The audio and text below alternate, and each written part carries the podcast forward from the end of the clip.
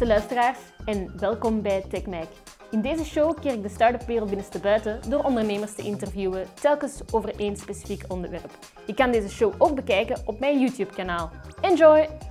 Hallo allemaal en welkom in de nieuwe TechMike aflevering. Mijn naam is Magali Dereu en wekelijks nodig ik een ondernemer bij mij uit op de sofa. Vandaag is dat Jasmin Nassiri, eh, onderneemster die met verschillende dingen bezig is, die inzet op diversiteit, inclusiviteit en nog zoveel meer. Ik kijk er enorm naar uit om met haar te babbelen. Jasmin, bedankt om hier te zijn vandaag. Ja, bedankt voor de uitnodiging. Vertel eens, waar ben jij vandaag zoal mee bezig? Ja, ik zeg dat meestal van alles. ja. um, ik ben zelf zelfstandige en ik voer eigenlijk vooral consultancy-opdrachten uit, uh, zowel profitsector als non-profit sector, wanneer het aankomt op uh, inclusief communiceren. Ja. De strategieën uitwerken um, en allerlei andere opdrachten uitvoeren. Maar los daarvan ben ik ook natuurlijk uh, op alle andere vlakken actief. Um, van, van het jeugdwerk, een jeugdhuis voor ondernemende jongeren hier in Antwerpen, um, tot, tot uh, ontwikkelingshulporganisatie die die dorpsschooltjes renoveert en heropbouwt. Ja. Dus eigenlijk een beetje van alles. En ja, ik doe het allemaal natuurlijk met heel veel passie. Ja, ja dat, dat merk je in alles wat je doet. Um, ja, je, je, je zegt vaak diversiteit en inclusiviteit, superbelangrijk. Maar kan je mij dat eens toelichten welk, welke baat een bedrijf daar nu juist bij heeft? Ja, uh, nu ja, er zijn talloze studies hè, die aantonen dat diversiteit op de werkvloer en teams dat dat ongelooflijk belangrijk is, dat dat heel veel impact heeft op uh, uh, de financiële resultaten van je organisatie, van je bedrijf, maar ook de productiviteit, het resultaat dat je dan uiteindelijk kunt voorleggen na zo'n diverse brainstorm sessie of wat dan ook, um, resulteert altijd in, in, betere resultaten, in, in betere eindproducten. Ja. Um, en daar zijn talloze studies naar, maar wat dat je momenteel ziet, hè, is um, ja, dat, dat, dat iedereen, heel veel organisaties, heel veel bedrijven, heel veel merken, daar keihard op inzetten, of toch proberen, maar daar niet in slagen.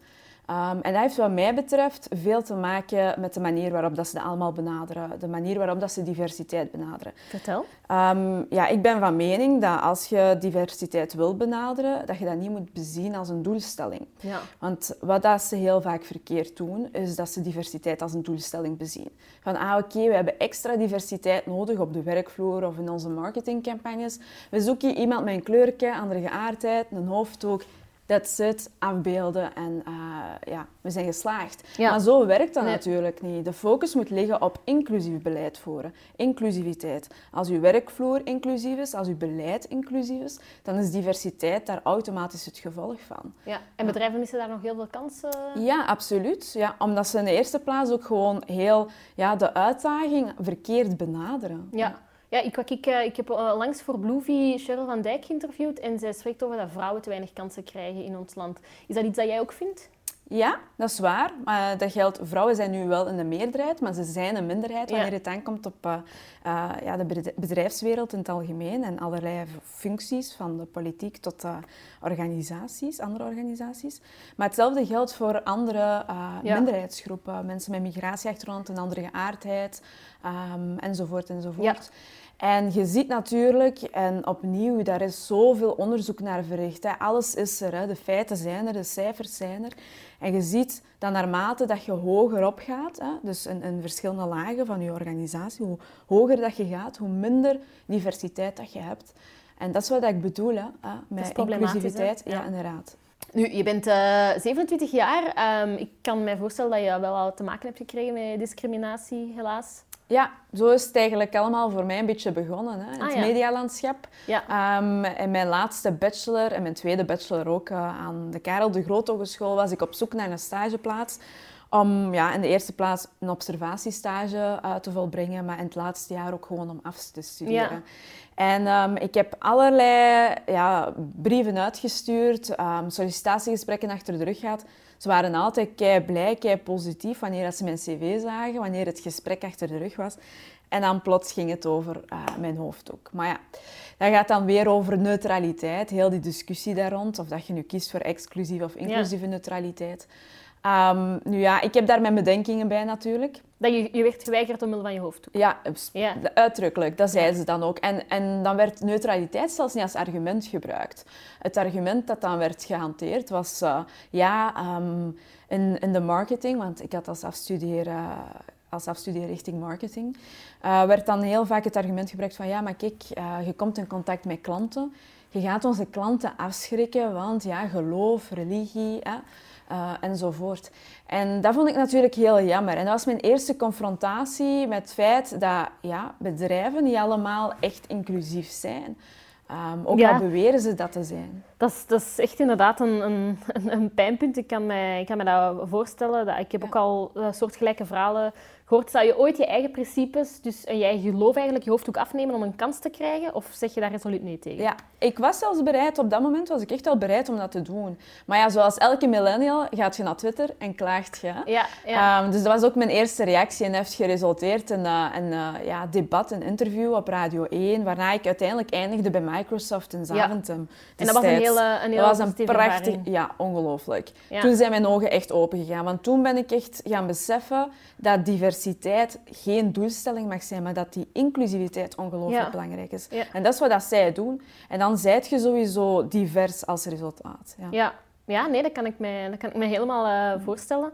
Nu, je bent ook opiniemaker en je, je, je, laat je stem horen op Twitter, maar je krijgt toch regelmatig ook de, de wind van voren. Uh, een tijd terug zag ik een, een, een, een, gemene opmerking over het feit dat je niet over de aanslagen in Sri Lanka had getweet. Ja.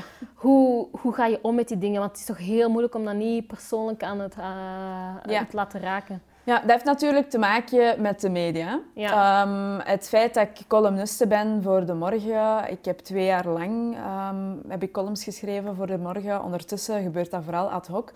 Um, je komt in de spotlights uh, te staan, je komt af en toe op tv of op de radio. En als je al sowieso in de minderheid bent, dan zet je al heel snel een schietschijf. Daar komt het op neer. Dus uh, ja, op sociale media, letterlijk alles wat ik doe, wordt mijn vergrootglas bekeken tot nu toe niks gevonden. Maar ja, dan gebeurt er natuurlijk, um, ja, dan gebeuren er natuurlijk dergelijke situaties. Dat wanneer dat je eens toevallig niet tweet of, of um, op vakantie bent of wat dan ook, of bezig bent en geen tijd hebt voor Twitter of voor Facebook of wat dan ook, dat je dan ja, meteen wordt aangesproken op het feit van, ah, nu zit je stil of wat is er nu aan de hand? Ja, mensen zijn eigenlijk weinig verdraagzaam en heel intolerant tegenover jou. Dat ja. Is, ja, en wat ik dan ook heel veel zie in, in de media zijn figuren als uh, een Dries van Langenhoofd die superveel aandacht krijgen, maar die eigenlijk jouw strijd naar diversiteit en inclusiviteit, die eigenlijk een beetje de kop in proberen in te drukken. Hoe moeilijk is dat om dat niet op te geven? Omdat als je soms die dingen leest wat, die online verschijnen, hoe moeilijk is dat om toch te blijven focussen op dat hoger doel? Ja, ik focus eigenlijk vooral op een betere samenleving. Waar dat iedereen in onze samenleving uh, ja, er uiteraard beter van wordt. Ja. Um, want ja, we kunnen enkel en alleen maar vooruit gaan als we iedereen mee kunnen trekken. Ja. Dus daar ligt mijn focus op. Mijn focus ligt op sociale impact. Mijn focus ligt op positieve impact hebben in onze samenleving. En zoveel mogelijk mensen um, ja, helpen om daaraan bij te dragen. Want uiteindelijk, samenleven doe je samen. Het is een werkwoord. En dat is de reden waarom ik ook zoveel engagementen heb. En dat is de reden waarom ik ook heel veel vrijwilligerswerk verricht. Naast al mijn uh, andere bezigheden. En dat is enkel en alleen omdat ik oprecht geloof dat dat de manier is om verder te geraken.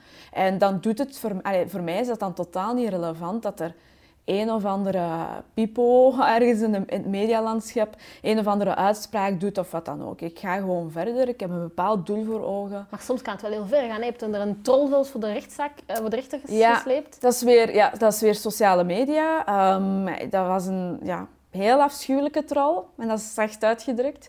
Um, en de beginjaren dat ik dan uh, voor de morgen schreef, was het heel hevig. Uh, kreeg ik echt heel veel reacties. En niet omwille van hetgeen dat ik verspreidde of mijn boodschap of wat dan ook. Want het is altijd heel positief, heel opbouwend. Um, maar wel gewoon omwille van hoe dat ik eruit zie. Dat ik terug naar mijn land moest. Um, ja, over mijn uiterlijk, ja, van alles. Maar deze troll ging daar heel ver in. ja, die, die, zocht contact bijna op dagelijkse basis. Trok zelfs foto's van mijn woonst. Um, heeft hij online gegooid? ja, absoluut. En ik had zoiets van, oké, maar nu zet je echt wel de grens, nu heb je de grens overschreden, ik ga daar iets aan doen. En dat interesseert mij niet hoe of wat, maar ik ga daar iets aan doen. Ik wil weten wie dat je bent, want het was een anonieme. Dat is trouwens het ergste. Uh, dus ik heb een klacht ingediend. Ik had eigenlijk niet gerekend op, op een reactie. Maar ik heb een klacht gediend en het heeft enkele jaren geduurd, vooraleer dat zij me hebben gevonden natuurlijk, aan de hand van satellietgegevens en al. Ehm, maar uiteindelijk heb ik hem in de, in de, ja, in de rechtszaal uh, geconfronteerd. Ja. Uh, ik heb geen advocaat genomen. Ik heb het allemaal zelf aangepakt. Ik dacht van, manneke, ik ga u aanspreken. Ja, en je hebt die um, gewonnen, die rechtszaal? Ja, ik heb die gewonnen. Ja. ja. De eerste keer in België dat er uh, iemand is veroordeeld geweest. Ja. ja. Wauw, dat is wel... ja, dat is toch spectaculair. Dat, allee, ik ben blij voor jou. Vooral ik ben ook blij. ja. ik ben ook blij. Ik vond het al tof dat ik hem eens eindelijk in de ogen kan zien. Want hij was heel klein. Ja, Hij was echt wel heel klein dan. We gaan het zo nog verder hebben over je hoger doel uh, omtrent inclusiviteit. Um, ik bewonder jou echt als ondernemer en ik denk dat heel veel mensen hetzelfde zullen zeggen. Maar ja, ondernemerschap en, en jij, het is een beetje een haat-liefde relatie zoals, waar velen zich mee kunnen identificeren, denk ik. Ja. Uh, want jij bent degene die mee heeft gepleit voor het statuut... Voor studentondernemers. studentondernemerschap. Ja. Uh, kan je daar iets over, iets over vertellen, hoe dat je daar uh, mee aan de weg naar hebt, aan hebt getimmerd? Ja, um, ja, tijdens mijn bacheloropleiding, dus als student, um, was ik heel hard bezig met ondernemerschap. Um, ook gewoon omdat ik met mijn familie in Marokko, die bestaat ook uit, uit zelfstandigen. Ja. En ik heb altijd zoiets gehad van, kijk, weet je, waarom niet? Hè? Als zelfstandige, als je een onderneming opbouwt, als je een bedrijf opricht en, ervoor zorgt dat dat duurzaam is en blijft draaien en uiteindelijk jobs kunt creëren, dat is het beste ooit. Um, en die zelfstandigheid die trok mij keihard aan. En dat is de reden waarom ik mij tijdens mijn studentenperiode in ben gaan verdiepen. Want ik had ondertussen ook al VZ2 uh, eh, opgericht en dergelijke. Uh, maar dan ben ik tot de conclusie gekomen dat er heel wat ja, ja, heel wat uh, vreemde regels waren voor, voor uh, ondernemers die ook nog student waren. Um, om maar een voorbeeld te geven, als student in die periode in ieder geval had je recht op 50 dagen. Dus je kon op het einde van het jaar een bepaald bedrag verdienen. Maar dat bedrag was, was enorm hoog vergeleken met studenten die bijvoorbeeld zelfstandigen zouden worden en bijberoep. En ik vond dat gewoon kei oneerlijk. Ik dacht van waarom wordt dat afgestraft. Je zou juist studenten moeten stimuleren als ze de ambitie hebben of de goesting hebben om te ondernemen. Dat hoor je vaker, dat dat nog niet echt gedemocratiseerd nee, is. Nee, inderdaad. En dat, ik vond dat kei problematisch. Dus los van het financiële aspect, zat je dan ook met de hele situatie rond het uh, attest van bedrijfsbeheer. Ja. Ik had dat wel op zak, maar heel veel andere jongeren hadden dat nog niet op zak. En dat krijg je pas na het behalen van je bachelor, als je dat niet tijdens het middelbaar hebt behaald. Dus er waren allerlei regels die, die, die eigenlijk de situatie echt wel hebben ver, vermoeilijkt voor, voor mensen die studeren en willen ondernemen. Ja. Um, en dan mag, mocht ik dus mijn uitleg doen op Radio 1 bij de Bel 10 uh, rond ondernemerschap. En dat was toen met verschillende andere ondernemers, um, van Hans Bourlon tot Saskia van Uffelen. En um, we hebben allemaal onze eigen voorstellen op tafel gegooid. Dus iedereen mocht eigen voorstellen op tafel gooien. En mijn voorstel was een apart statuut voor studentondernemers. Ja, en dat is er gekomen. Ja, ze hebben dan gezegd van Jasmin, jij mocht u een uitleg doen, doe maar. Uh, dus ik heb die kans gekregen en dan ben ik in gesprek gegaan met Filip Muiters destijds. Ja. Um, en ja, hij heeft er werk van gemaakt. Ja, maar je hebt er wel niet meer van kunnen profiteren. Ik heb er niet meer van kunnen profiteren. Nee, ik was dan al afgestudeerd. Ja. Wat vind je vandaag de uh, mindere punten aan ondernemerschap. Want eigenlijk, als we eerlijk zijn, heel veel tegenover niet per se het statuut studentondernemer, maar de gewone ondernemer, de klassieke zelfstandige. Wat moet er daar volgens jou echt nog veranderen? Ja, een vangnet gewoon. Een vangnet. Um, denk maar bijvoorbeeld aan ziekvallen. Um, denk aan, aan sociale zekerheid. Uh, denk aan de belastingen. Um, het, is, het, is, echt ongelooflijk veel. En ik weet, ik krijg daar kritiek op als ik daar soms iets over zeg. Dan wordt het heel snel, ja, maar zelfstandigen kunnen dat en dat inbrengen en ik weet niet wat nog allemaal. Maar de realiteit is echt wel helemaal anders. Ja. Ja, en, en, ik beamen. Ja, ah, wel, en ik denk dat heel veel mensen een totaal verkeerd beeld hebben van de situatie. Je neemt als zelfstandige een ongelooflijk risico. Hè? Je neemt een risico door zelf op zoek te gaan naar klanten, um, door, door zelf heel wat financiële middelen te pompen in je, in uw organisatie, in je bedrijf. Um, door ziek te vallen en dan geen inkomsten te hebben. En ja, ik vind dat dat meer gewaardeerd mag worden, maar ook gewoon dat dat ondersteund mag worden. Ja. ja. En wat denk je dan, die, welke ondersteuning zou dan in aanmerking kunnen komen? Uh, op verschillende niveaus. Uh, ik zou zeggen, zorg voor een belastingverlaging. Ja. Um, ik weet niet hoe juist, hoe concreet dat het allemaal kan zijn. Maar ik vind in ieder geval dat de lasten voor jonge ondernemers, zeker die pas zijn begonnen, dat die zeker verlaagd mogen worden. Ja. Um, want in de eerste jaren, ik denk dat iedereen daarvan kan meespreken, um, is het keihard knokken. Ja. Moet je echt heel hard knokken. Dan, dan ga je niet deftig verdienen. Ja. Heb, je, heb je soms moeite met ehm, je eigen waarde schatten als het nu aankomt op uh, pricing? Want we hadden het nog voor dit inter interview... Uh, ja. ja. En is het dan omdat je denkt van, omdat je onzeker bent of omdat je weet hoe fel dat sommige mensen anderen proberen... Ja, kleineren is dan een beetje. Hè? Dat anderen zeggen van, jij bent maar zoveel waard. Um, of welke beweegreden zit daarachter? Ja, daar zitten eigenlijk volgens mij verschillende factoren achter, verschillende variabelen. Um, ik zelf heb daar heel veel moeite mee gehad. Ik heb daar nog steeds moeite mee. Um, maar het is heel moeilijk om een, om een bepaald bedrag te plakken op hetgeen dat je kunt leveren. En los daarvan, je komt van een werknemerssituatie, waarin dat je sowieso een loon had en andere zekerheden. Maar als zelfstandige heb je dat totaal niet. Dus normaal gezien hè, is het logisch gevolg dat je dan rekening houdt met al die factoren die niet vanzelfsprekend zijn, namelijk eh, je btw, sociale zekerheid, je andere kosten, je transport enzovoort enzovoort. Maar ook de uren die je erin steekt, dat je die allemaal opneemt in het prijskaartje. En de waarde. Ja, inderdaad. En dan nog eens de waarde. Dat je die allemaal opneemt in het prijskaartje dat je uiteindelijk voorlegt. Maar als je continu met, met ja, de redenering zit van ja, maar per uur, een werknemer krijgt 12 euro per uur, 13, 15 euro per uur.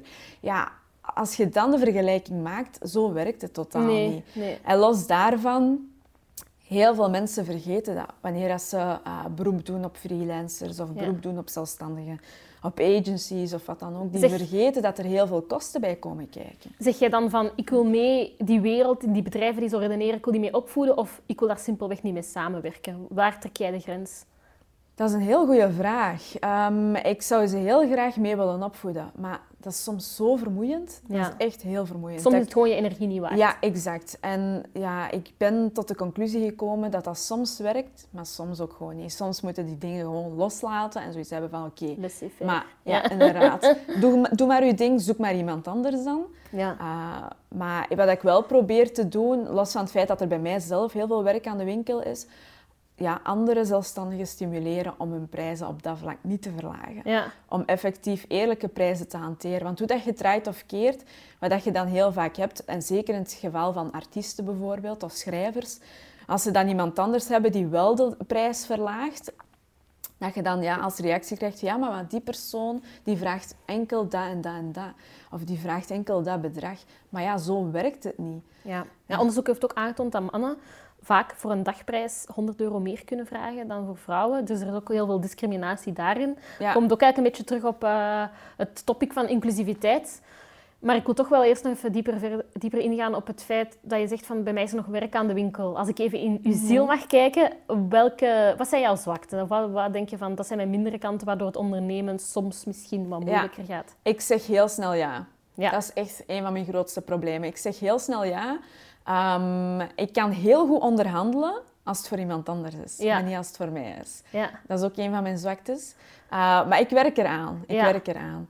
Um, los daarvan ook gewoon tijd voor mezelf nemen. Als zelfstandige heb je heel snel, omdat je geen, ja, geen klassieke 9 to 5 hebt, hè, maar los daarvan, je hebt ook geen werkgever die je opdrachten geeft die je dan vervult en dan stopt je omdat hij weet van dat hij niet te veel werkdruk, werkdruk mag opleggen. Maar als zelfstandige heb je dat niet. Je zet je eigen baas. Stellen. Ja, inderdaad. Je zet je eigen baas. En wat doe je dan? Je werkt van s morgens tot s avonds. Uh, en ik doe dat heel vaak. Waardoor ik echt soms gewoon volledig uitgeput ben. Ja. Probeer je voor veel dingen in het ondernemerschap een klankbord te zoeken? En waar vind je dat? Ah, wel ja, ik heb uh, in, zeker in het begin, maar nu nog steeds, heb ik altijd zo het gevoel gehad van ik heb een mentor nodig. Ik heb dat heel vaak ook getweet.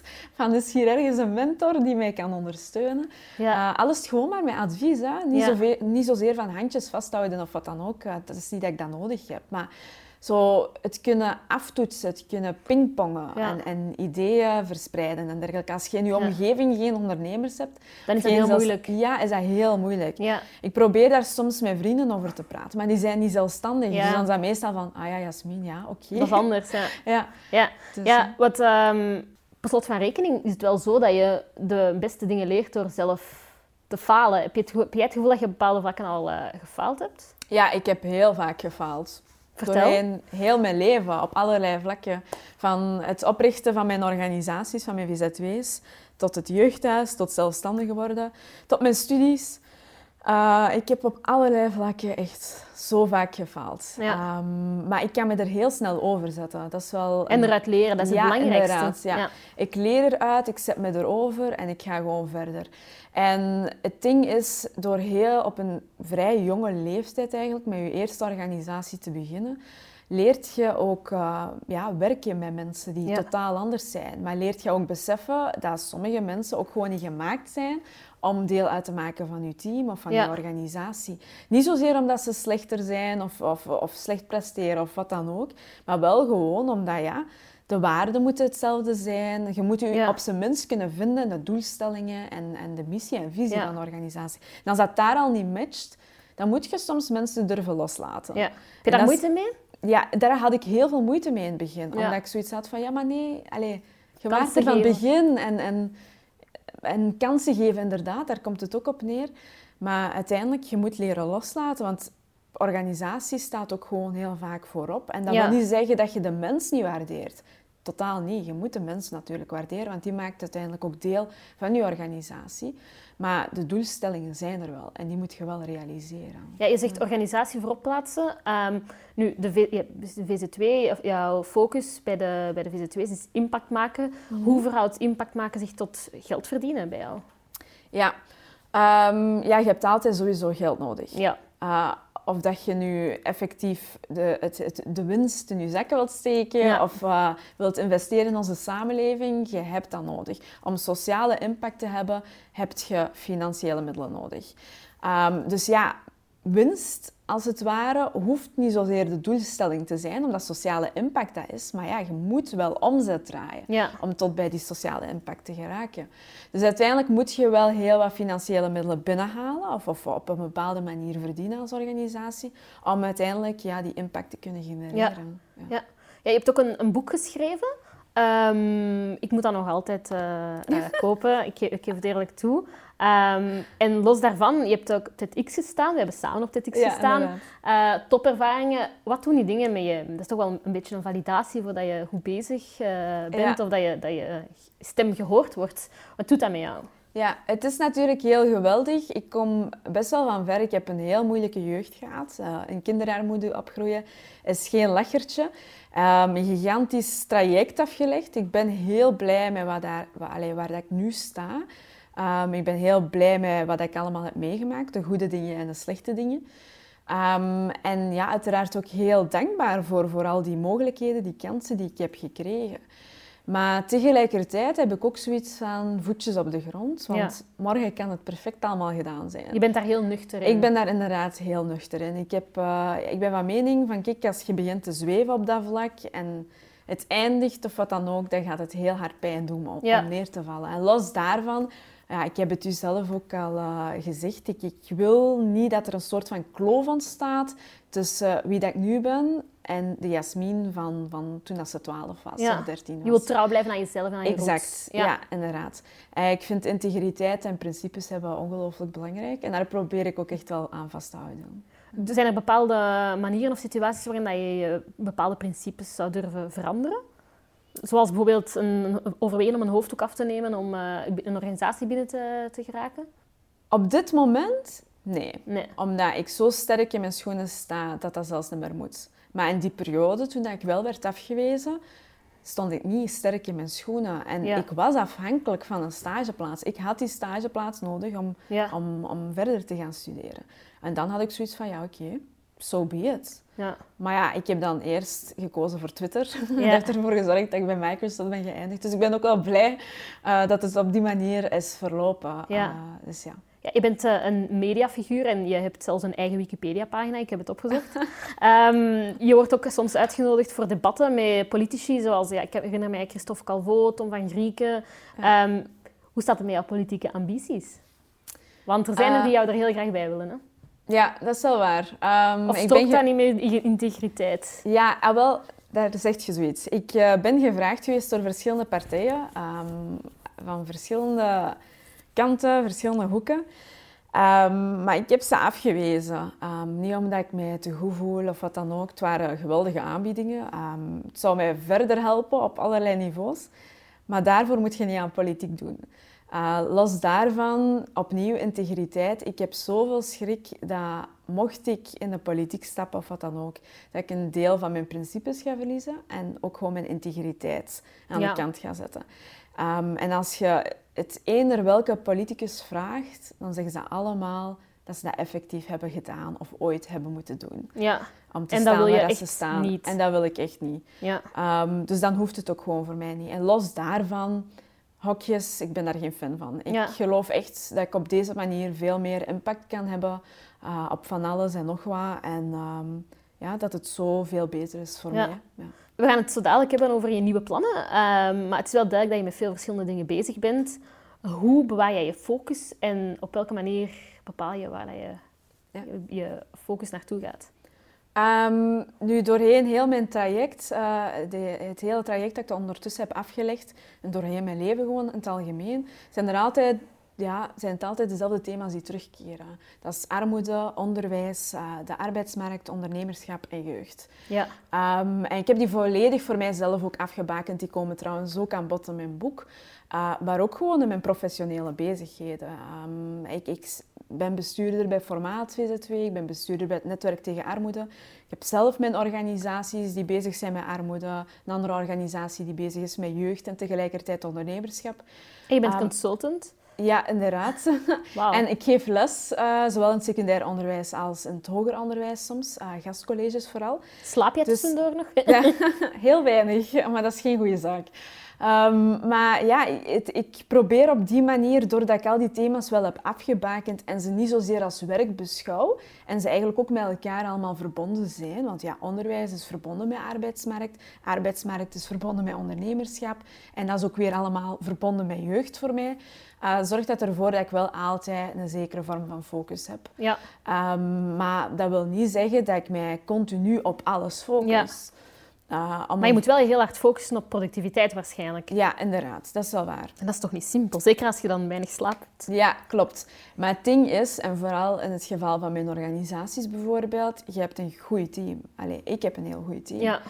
Uh, ik heb uh, geweldige bestuursleden, geweldige vrijwilligers die allemaal bijdragen aan de organisaties. Um, en dat is echt gewoon van onschatbare waarde. Ja. Want uh, ja, uiteindelijk, zij dragen bij en zij zorgen ervoor dat alles draaiende blijft. Oké, ja. En zeg die vijf thema's, jeugd, armoede, onderwijs, ondernemerschap en er was nog iets? armoede. Of, nee, dat heb je Ja, dat heb ik gezegd. Er was nog iets. Maakt niet uit, in elk geval. um, Hoe, welke rol kan technologie daarin spelen? Ja. Uh, dat is een heel goede vraag. Um, verschillende rollen. Echt verschillende rollen op allerlei vlakken. Uh, onderwijs spreekt voor zich, digitalisering. Uh, maar daar zetten we nog te weinig op in. Inderdaad, daar zetten we veel te weinig op in. Terwijl dat, dat ongelooflijk goed kan helpen. Om, om, leerlingen die, die mijn schoolachterstand beginnen of mijn taalachterstand beginnen, om hen verder te helpen. Op maat meer. Ja, op maat inderdaad. Um, los daarvan, uh, hetzelfde geldt voor arbeidsmarkt, maar hetzelfde geldt ook voor jeugdhuizen en dergelijke. Wat je momenteel ziet, hè, maar ook in ons jeugdhuis dat wij hebben opgericht, Um, ziet je bijvoorbeeld een gigantisch aanbod momenteel aan, aan ja, vormingen rond digitalisering, rond uh, uh, technologie enzovoort. Omdat er heel veel interesse is bij de jongeren om ja, uiteraard bij te leren over al die aspecten, maar ook om achteraf een, een soort van studierichting of om een carrière te vinden, een carrière te maken in die sector. Uh, maar er is nog steeds een gigantische kloof, want ja, technologie, dat is nog altijd het enge, uh, dat is nog altijd hetgeen dat nog veraf is, veraf is van ons bed. Terwijl dat we allemaal met een smartphone rondlopen, terwijl dat we allemaal achter een laptop zitten. Um, maar je merkt natuurlijk wel dat die kloof ja, aan het verkleinen is. Ja. En... Het is niet zo dat op de arbeidsmarkt technologie ons collectief zal vervangen. Daar geloof ik niet in. Ik, geloof dat dat, ja, ik geloof dat technologie de arbeidsmarkt enkel en alleen maar kan versterken. Ja. En uiteraard zullen er bepaalde jobs verdwijnen. Um, dat spreekt voor zich. Maar dat wil niet zeggen dat er dan geen andere jobs meer kunnen bijkomen. En dat is wel belangrijk dat we dat allemaal beseffen. Dat we gewoon, ja, gewoon, klinkt nu natuurlijk heel simpel. Maar dat we op een andere manier onszelf gaan moeten vormen. Dat we op een andere manier ja, mensen gaan moeten onderwijzen. Om te voldoen aan al die toekomstige uh, evoluties waar we mee te maken gaan krijgen. En de tijd is nu, maar ja, we doen er veel te weinig mee. Ja, ja is, uh, dat hoor ik bij heel veel dingen zo. Nu, zelf ben je ook bezig met uh, technologie en arbeidsmarkt ehm, met elkaar te verweven door een partnership met VDAB. Um, kan je daar wel over vertellen? Ja, Um, ja, ik ben dus eigenlijk, ik heb uh, dus gemerkt dat er vooral heel veel mensen met migratieachtergrond zich naast de arbeidsmarkt bevinden. Dan kijken we bijvoorbeeld vooral naar de vrouwen. Vrouwen met migratieachtergrond uit onderzoek van de VDAB onder andere, bevinden zich vooral naast de arbeidsmarkt. Maar los daarvan zie je ook heel veel werkgevers die keihard bezig zijn met inclusiviteit, die echt wel moeite doen en, en, en ja, allerlei manieren zoeken uh, om ja, mensen aan te trekken die zich naast de arbeidsmarkt bevinden. Um, en je ziet dat er ja, een gigantische kloof tussen beiden is. Langs de ene kant um, heb je de mensen dan die dan ja, allerlei andere argumenten hebben, allerlei andere redenen waarom dat ze zich niet uh, op de arbeidsmarkt bevinden. Maar tegelijkertijd ook de werkgevers die met een gigantisch gat zitten. En ik ben dan tot de conclusie gekomen, en hetgeen dat ik de afgelopen jaren ook keihard heb gemerkt, is dat dat heeft geresulteerd in een zekere vorm van wantrouwen. Ja. Um, vooral langs de kant van, van uh, minderheidsgroepen ook, maar ook langs de kant van werkgevers zelf. Uh, wat, je, wat je tegenwoordig ook heel vaak ziet, um, want allee, discriminatie op de arbeidsmarkt, dat gebeurt. Hè? Dat ja. is aanwezig, daar is ook onderzoek naar gedaan, dat bestaat. Um, maar dat, wat dat je eigenlijk momenteel heel vaak hebt, um, zijn initiatieven die worden genomen door mensen die bijvoorbeeld zijn afgewezen geweest. En, en, vermoeden dat het te maken heeft met hun naam of met hun achtergrond of wat dan ook. En een andere brief uitsturen onder een andere naam. En dan van een andere persoon binnen dezelfde organisatie dan een reactie krijgen. Dus niet zozeer dezelfde persoon. En dan ja, meteen in paniek schieten en, en eigenlijk een soort van bevestiging hebben van hetgeen dat ze in het begin hadden. Ja. Ik kan er heel even op inpikken. Hè. Uh, er is onlangs iets gebeurd in, bij een evenementenagentschap in Gent van een meisje die werd geweigerd. Ja, klopt. En dat is echt opgeblazen in de media. Maar via Betrouwbare Bron hoorde ik dat het eigenlijk totaal niet om discriminatie ging. Is de slinger soms doorgeslagen of is dat moeilijk om te zeggen? Ja, dat is natuurlijk moeilijk om te zeggen, want uiteindelijk ga je dan veralgemenen. Maar ik heb die situatie wel op de voet gevolgd en ik vond ook dat het heel snel allemaal gebeurde. Ja.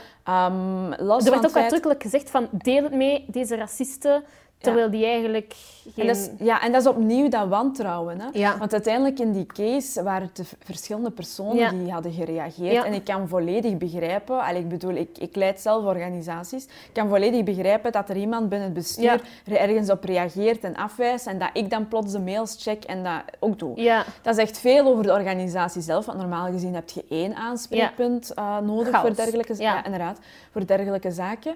Uh, maar los daarvan, allee, het kan perfect ook gebeuren dat dat dan wel discriminatie is. Maar die case heb ik wel gevolgd en ik vond inderdaad dat er ja, een geurtje aan hing. Ja, en, niet per se alleen een geurtje, want ik, ik, merk ook nog andere situaties en ik besef dat dit een gevoelig topic is. Maar mm. onlangs, uh, ik weet niet of je het verhaal van Datacamp hebt gevolgd, van uh, de CEO. Die uh, heeft moeten aftreden, Jonathan Cornelissen, omdat hij um, op een feestje, op café, ongepast gedrag tegenover een medewerker, een vrouwelijke medewerker had getoond door ja. daar uh, ja, op een rare manier met te dansen en weet ik allemaal. Mhm. En de media, heel veel mensen op Twitter springen daarop en zeggen van ik wil het product van Datacamp niet meer afnemen. Uh, die, die man moet nu onmiddellijk ontslag nemen. Denk je dat de media te veel uh, fungeert als rechter in zo'n geval? Um, ik, vind, ik vind het goed dat soms dergelijke zaken wel aan bod komen. Daar dient de media uiteindelijk ook gewoon voor. Absoluut. Hè? Um, maar ja, ik denk dat dat vooral... Ik denk dat we de situatie ook gewoon anders moeten benaderen. Ik denk dat organisaties daar gewoon heel duidelijk in moeten zijn. Wij leven in andere tijden. Als ik zie de manier waarop dat heel veel bedrijven, heel veel werknemers, werkgevers ook gewoon zo onvoorzichtig omgaan met de manier waarop dat ze communiceren. En wanneer dat er dan sprake is van crisis, crisiscommunicatie, dat ze daar totaal niet op de juiste manier op inspelen. Of op ingaan. Inderdaad, ze hebben die ervaring niet. Um, omdat ze dat nooit in het verleden hebben meegemaakt. Maar wij leven in andere tijden. In tijden van sociale media. Ondertussen al enkele jaren. Dus ik vind het triest dat het zo lang duurt. Vooraleer iedereen zich ermee bezighoudt.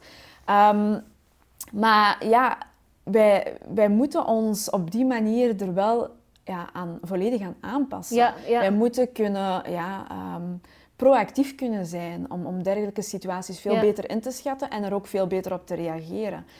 En ja, dergelijke voorvallen, hè, ik heb het niet op de voet gevolgd. Ik weet niet over wat dat het juist exact gaat. Ehm, maar dat is eigenlijk gewoon ook een gevolg van, van geen duidelijke regels, hebben geen duidelijke afspraken hebben binnen de organisatie. Maar zo'n bedrijf moet toch de kans krijgen om daaruit te leren in plaats van direct aan de schandpaal genageld te worden. Ja, maar dan is het aan de organisatie zelf, aan het bedrijf zelf, om daar ook duidelijk in te communiceren. En ik vind... Allee, Werknemers kunnen fouten maken. Niemand is perfect. Hè? Uh, maar als, als werkgever, als organisatie, als bedrijf is het dan aan u om op de juiste manier in de eerste plaats dergelijk gedrag ja, af te keuren. En dat ook op die manier te communiceren. die een werknemer uh, ja. lastig viel. Ja, dus oké. maar dan nog heb je wel het team altijd. Ik vind dat dan nog, nog steeds vanzelfsprekend zou moeten zijn. Dat je dan wel dergelijk gedrag eigenlijk moet afkeuren. Of in ieder geval betreuren. En het durft benoemen. Maar tegelijkertijd hoef je niet zozeer zomaar ja, werknemers of, of de CEO ja. Ehm, ja, te laten vallen. Ik, ik, denk niet dat dat de juiste oplossing is. En pas op, er zijn grenzen. Wanneer het gaat over strafbare feiten, wanneer het gaat over feiten die echt niet door de beugel kunnen, ja, of die totaal niet stroken met de waarden van de organisatie, ja, dan heb je alle redenen om die mensen te laten vallen. Absoluut mee eens. Dus ja. ja. en om even terug te gaan naar je eigen applicatie en uh, plannen, website, ja. website met uh, mhm. VDAB. Kan je daar misschien nog uh, de kijkers en de luisteraars een beetje voor triggeren? Het is niet zozeer met de VDAB. Ik heb het zelf allemaal op poten gezet. Um, Wordt het dan een start-up? Of? Ja, dat durf ik niet zeggen. to be defined. ja, inderdaad. Um, ik moet het zelf nog allemaal uh, concretiseren. Maar het is er allemaal al. Uh, de website is er ook volledig. En hetgeen dat ik eigenlijk wil doen, is de werkgevers um, die effectief ja, inclusief willen uh, ondernemen, die effectief een inclusief beleid willen hanteren en openstaan voor alles en iedereen, zolang dat het natuurlijk allemaal bijdraagt aan de organisatie, aan de werking, um, aan de productiviteit. Um, dat zij een plaats krijgen op de website. Ja. En dat zij in contact worden gebracht met andere werknemers, met diploma, zonder diploma, uh, um, van allerlei kanten en strekkingen of wat dan ook. Um, dat zij met die mensen worden gematcht en dat, er, ja, dat je op die manier veel makkelijker uh, tot bij een potentiële werkgever kunt komen.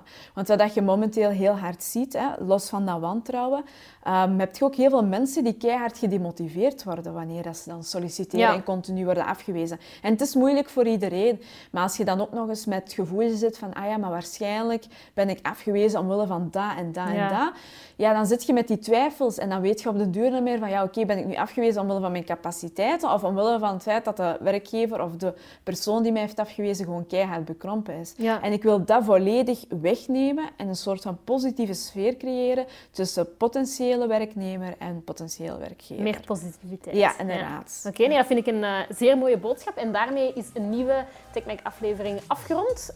Um, indien je deze video boeiend vond, geef dan zeker een thumbs up. Uh, en als je nog vragen hebt, dan mag je die hieronder in de comments droppen. Jasmin, super bedankt om uh, naar hier te komen. Super bedankt voor de uitnodiging. Ja.